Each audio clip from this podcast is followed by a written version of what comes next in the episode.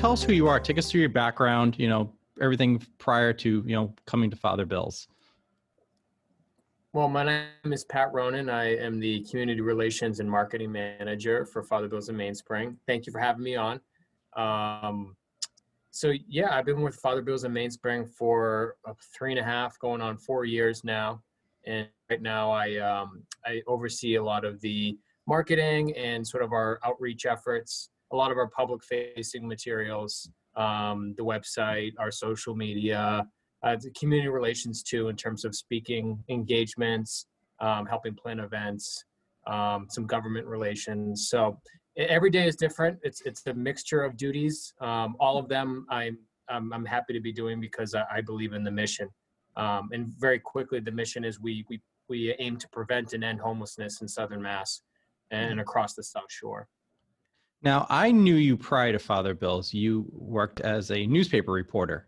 Um, and I know a few people that have gone from the reporting side to the, you know, working as a communications officer, director, whatever position you want to call it. What are some of the skill sets you can take from the reporting side and apply it to your your job? Uh, there's a lot. Uh, there's been. I thought it was going to be a tougher transition going from reporting to, um, you know, I guess a public relations role, which is a common transition for a lot of former reporters. Um, I'd say the biggest adjustment was the the schedule and the structure. Uh, as you know, reporting and you know covering all the government meetings that you do at Marshfield Community Television, they can be there can be some late nights, um, and so uh, to go into a, a, nine to five traditional role was definitely an adjustment at first, and having that structure. But uh, in terms of the on the job stuff, I mean, I think being uh, at Father Bill's in Mainspring, we're trying to be a voice for the voiceless, folks who are underrepresented um, in our community. Our organization is sort of trying to provide uh, a voice for them, advocate for their needs, and I feel like in some ways that's you know the job of a reporter too. Is you're you're trying to shed light on on issues that may not get a lot of attention, and to be a voice for people who may not have one otherwise. So, um, what have you heard from other people about the, the, the skills that can translate? I, I think a lot of just even like the technical skills of talking to people, writing, you know, a lot of that sort of stuff. I have a good friend who works in public affairs for a large corporation. And, you know, a lot of those skill sets that you learn, you know, out in the field, talking to people and, you know, how learning how to write and, you know, communicate a message is definitely something that a few people have brought up. The people I know to have transferred over from yet one side to the other. Definitely. I mean, in development, fundraising, marketing, there's a lot of um, having to approach people and, and, and have sometimes difficult conversations. As a reporter, you have to ask a lot of tough questions, um, sometimes to very powerful people. Um, so it does condition you in a way to be comfortable with that uh, man on the street type approach where um, you're not, you know you're not too worried about how the mm-hmm. person's going to react because you're like well it's my job so i need to approach this person. So that has definitely helped. It's definitely um, both roles are are definitely you need to have some communication skills. Um, i will say a lot of people used to who used to um, not like hearing from me as a reporter are more than happy to talk to me now so um, so that's nice yeah that's really nice yeah. Um, for those that don't know about Father Bill's in Mainspring, tell us about the organization. So Father Bill's and Mainspring um, started over 30 years ago, 35 years ago. Uh, in the city of Quincy uh, was one part of it, and then the city of Brockton. Essentially, the organization um, started as sort of grassroots. The local um, interfaith community and local business leaders saw that there was an increase in um, unsheltered individuals sleeping outside, on park benches, at doorways at churches. Um, and so, in a response to that, uh, they opened up church basements, both in Quincy and in Brockton.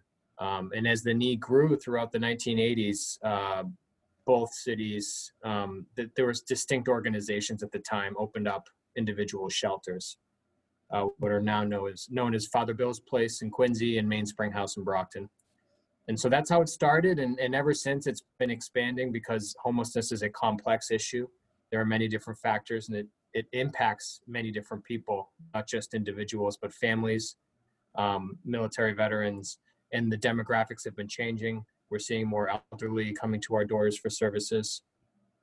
And I'd say that the biggest change, at least over the last 10 to 15 years for Father Bill's and Mainspring, has been the uh, expansion in our housing.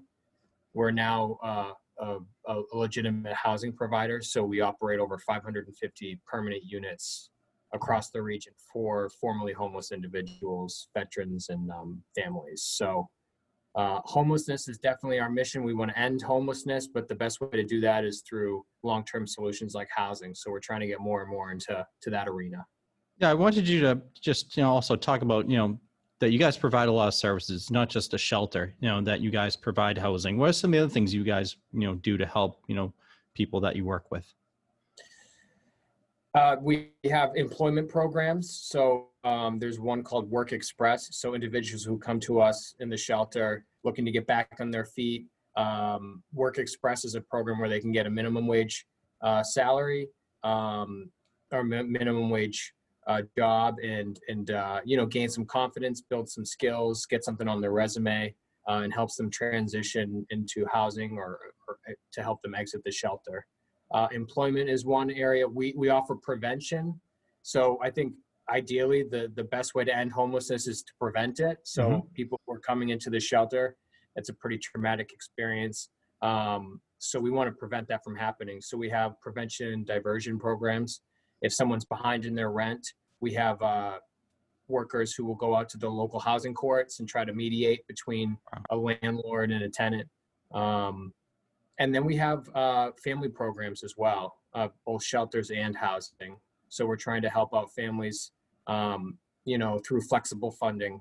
As you can imagine, it's it's difficult to be raising children uh, and paying for childcare, housing, transportation, you name it. So uh, our caseworkers are trying to help parents uh, manage manage those responsibilities and help them. So ultimately, that they, they can maintain their home and keep it in the long term. How's how's Father Bill's funded? I was, I was always I'm always curious as to how you know an organization and all the services that you guys provide are able to you know do what you do. Yeah, it's it's it's people sometimes surprised when they hear like our budget, you know, being over twenty million Wow. dollars, um, and a, a, a good amount of that comes from the government, both uh, the state and federal governments uh, provide a good deal of that funding for our shelters and for our housing programs. Um, and the rest, it's through private fundraising, uh, individual donors, organizations, foundations, in-kind services. Just to plug Marshfield Community Television, uh, you, you've done your team's done a wonderful job with a couple of our promotional videos. Um, that's money that we would have spent elsewhere um, to for a, a videographer, and so it's in-kind donations like that that ultimately allow us to direct our resources to the programs which are assisting people directly. Yeah, we were we've been fortunate to work with you guys on Food Fest. Uh, just talk about that because that's a really great event. Yeah, Food Fest is is has been going on now for t- 25 years, and what started as like a barbecue, like hot dogs and hamburgers in Quincy Center, has since expanded into uh, quite a big event, and we're holding it in Hingham now. Um, well, pre-COVID, we were holding it in, in Hingham, um, and so usually about a thousand people come out. It's our annual fundraiser. It's the largest single uh, event that we hold um, and we we try to raise between you know three three hundred and fifty thousand dollars um, every year, and it's just a great event. Live music. We partner with um, you know thirty or forty local restaurants um, that provide tastings at the event. We we had been um, holding the event with uh, Hingham Beer Works and the launch at the Hingham Shipyard. So it's a great venue. It's usually held the last Tuesday in July, so it's usually a nice hot day hopefully not too humid. Um, and it's great. Everyone looks forward to it. It's like a midsummer. It's just a great event. I remember the first one I went to. I was like, I didn't know what to expect. Um, you know, fundraisers can, you know, sometimes all feel the same, but um, this one definitely has its own feel. So we're proud to um, to hold it, and, and and hopefully, when this crisis is over, we can get back to something Right. like that. Yeah. So everyone that works for nonprofits or most people that work for nonprofits end up, you know, getting passionate about it, you know, and have, you know, feel really attached to it. What makes Father Bill's so special to you? That is a good question because there's, there's definitely, I'd say during COVID, there have been more, more and more moments where I have an appreciation for the organization and the people that work for the organization and the people who are helped by it. Um, Father Bill's really is that safety net for people who really have nowhere else to go. Um, I think we've all, as individuals, we all go through difficult experiences in life. You know, whether it's relationships, substance abuse, mental health. You know, we we all face challenges, financial challenges, um, and then it's the support system that's there for us that can help us get through those tough times. Um, and that's something I've definitely been guilty of taking taking taking that for granted over the years. And mm-hmm. and Father Bills is an organization that really provides that support system, that helping hand, um, that open door when many people may have had a lot of doors closed on them, and they may feel very alone and very desperate. And so, to be an organization that essentially says, "We don't care what your background is, where you're coming from. If you need help, we're here for you." Uh, that's what inspires me. And then to see the people on the front lines doing the work at the shelters, especially during COVID, putting their own health and safety at risk to help other people is really um, makes me very grateful to to be working for the organization. What are some of Father Bill's and Mainspring's biggest needs? Well, the, during COVID, the the certainly the biggest need, and I think every nonprofit you'll talk to will say financial, you know, donations. Yeah. Um, I don't think I'm reinventing the wheel there, but um, so COVID, we're, we're, we're definitely facing some financial challenges with our operational uh, costs, having to open new satellite shelters for social distancing. Mm-hmm. So we are asking for uh, monetary donations if people can um, at our website, help helpfbms.org. Okay. Um, but some of the other common things, especially during COVID, is prepared or catered meals. Um, we used to rely on our volunteer workforce to provide the meals at our kitchens at the shelters, but because of uh, COVID, we don't have on-site volunteers, so we're relying on people, um, you know, on the outside in the community to cook those meals for us and delivering them prepared prepared not only does that save us time, uh, it saves us a lot of money. Mm-hmm. Um, mm-hmm. So uh, yeah, if you visit the website, we have a whole coronavirus page where we outline some of those wow. needs. Um, so prepared meals is definitely one. Um, and then some of the the basics of the shelter, you know, uh, men's and women's underwear and and um, you know toiletries and flip flops for the showers at our um, at our facilities a lot of those items that we have to buy on a regular basis for our guests when people donate those to us it's a huge help. I was going to ask you mentioned covid a few times so i was going to ask you like how covid's impacted the organization but you feel like you've mentioned a lot about how you know everything that's been going on covid related with uh, the bills and how you guys have been you know pivoting. Yeah i almost asked like if this is going to air like you know 2021 or something it'll be old news. People no this will, this will air in the next few weeks so Okay, cool. I think it's safe to say we'll probably still be in the um in in, in the thick of this here. Um mm-hmm. yeah, COVID has been John Yazwinski, our CEO, he's been with the agency for um 25 ish years and he said this has been the most challenging period uh, in our agency's history and he's gone through you know you know several economic recessions including the great recession in 08 um, in some really tough winters with blizzards. Yeah. You know, the winter of 14 and 15 was incredibly challenging. Um, you know, so there's been a lot of different challenges over the years, and so for him to say that this is the most challenging for me, it's eye opening. Um, and it's no surprise this has been a challenging time for everybody, whether you work for a nonprofit or not. Um, yeah. So, and the most vulnerable in our community seem to be the one the ones who are bearing the brunt of this crisis and um, and so it's on us to be able to provide the resources, uh, not only so they can uh, have shelter um, and hot meals and supportive services, but that they can do it while also social distancing. And so, in order to do that, we've had to open up new sites to make sure that uh, we can adhere to the CDC guidelines. Um, and that means extra staff. That means additional, you know, operational costs, supplies, food. Um, but we've been very fortunate. We have a lot of folks in the community um, who have stepped up and, and, donated food and their time. And um, so, thank God we have such an, an, incredible community that's really rallied together for us. And I don't think we're alone. I think a lot of other a lot of other nonprofits are are feeling that love too. Yeah, absolutely.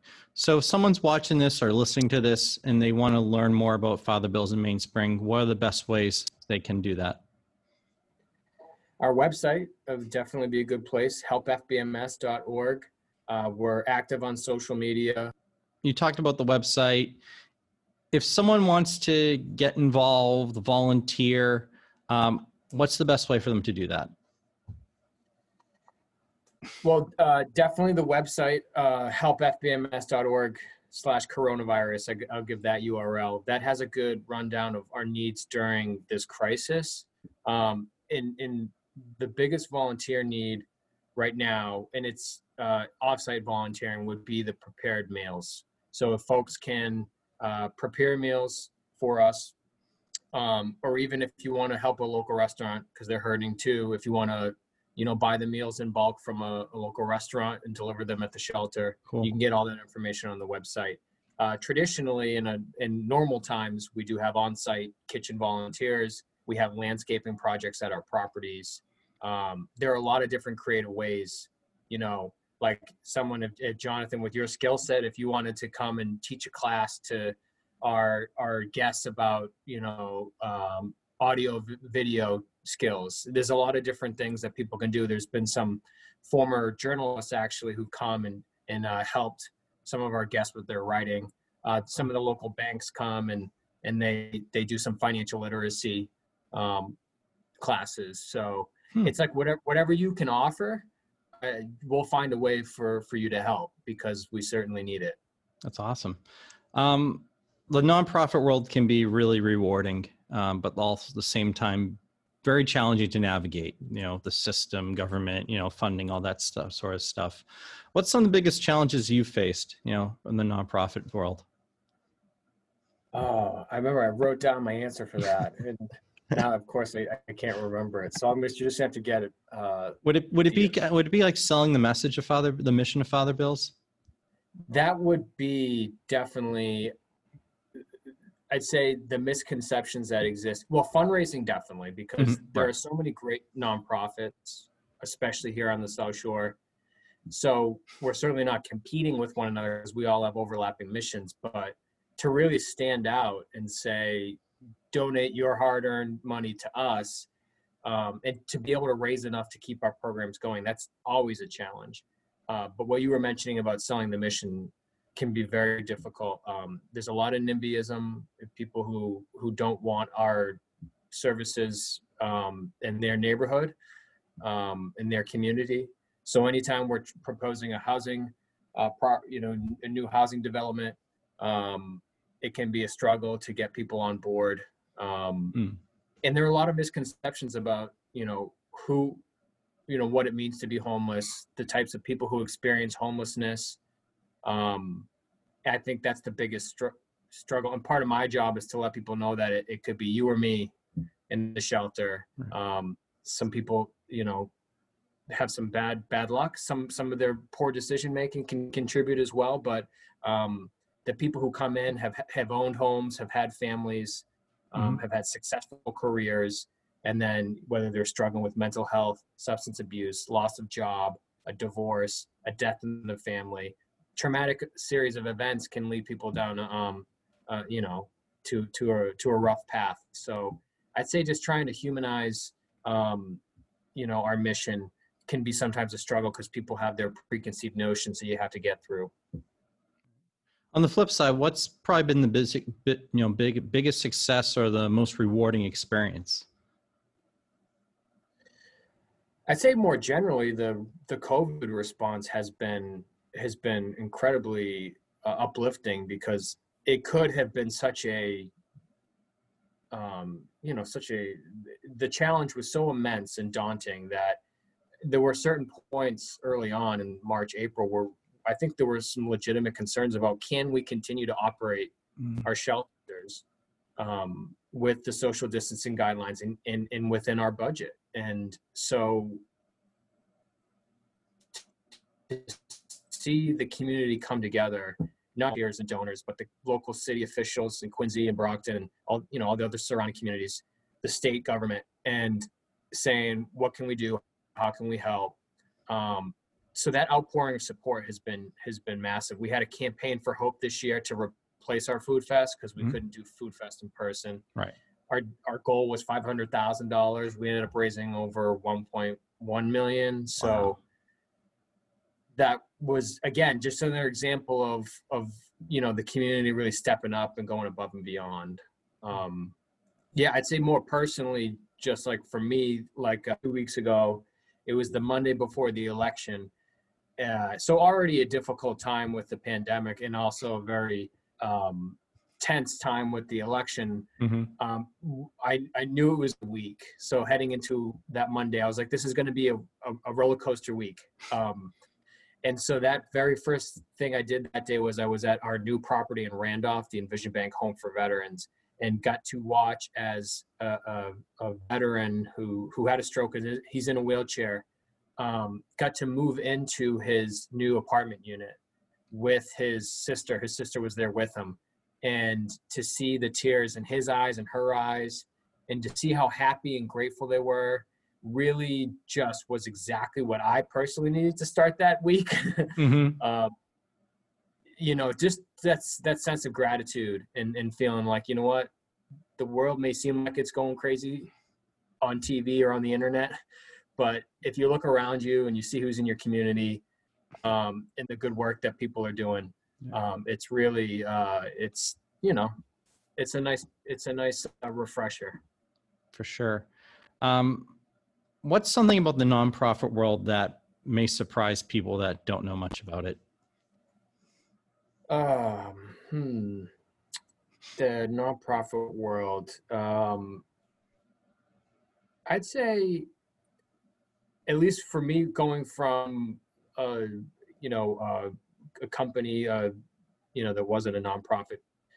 I think there's a, maybe people think that nonprofits have a lot of folks who, um, you know, because it's such a volunteer philanthropic mission that you know there may be a misconception that the the folks who go and work for a nonprofit you know maybe aren't you know the best and brightest in terms of like the top of their field and i know i'm probably going to get in trouble by saying something like that but it just you know like of, uh, they're a bunch of misfit toys.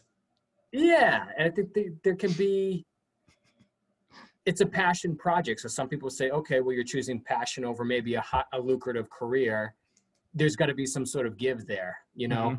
But frankly, to work here and to see other people at nonprofits that we've we've worked with, Jonathan, um, you really are seeing like I think some of the most talented, creative, forward-thinking professionals in our region and not just in nonprofits but i mean like I, i've just been really impressed everyone from like our program staff um, executive leadership um, and i see it through all the nonprofits. These are talented creative people who chose to work and choose a career that was purposeful and had meaning and they could be making a lot more money elsewhere working for a big corporation but they chose to um, lend their talents to a nonprofit. So Hmm. I think that's been for me is sometimes you, you see the, the talent pool at nonprofits. Yeah. Um, yeah. I'll probably have someone be like, what did you mean by that? What did you? I, I, I totally, as, as I totally get what you're saying. I absolutely Okay. understand it. Uh, maybe Okay. it's because I run a nonprofit, so I, I get what I get exactly what you're talking about. Whereas, you know, the people that you work, people that you work with or you collaborate with on other nonprofits, they're super talented and they're also passionate about it. It's not just a job for them. I think is the way to put it. It's not. It's you know, it's it's part of it makes it's part of who they are. You know, that's why you see a lot of people who work for nonprofits stay there for a long period of time because it it becomes part of who they are. So. Um, before we wrap up, is there anything that you want listeners to know about you or Father Bills in Mainspring?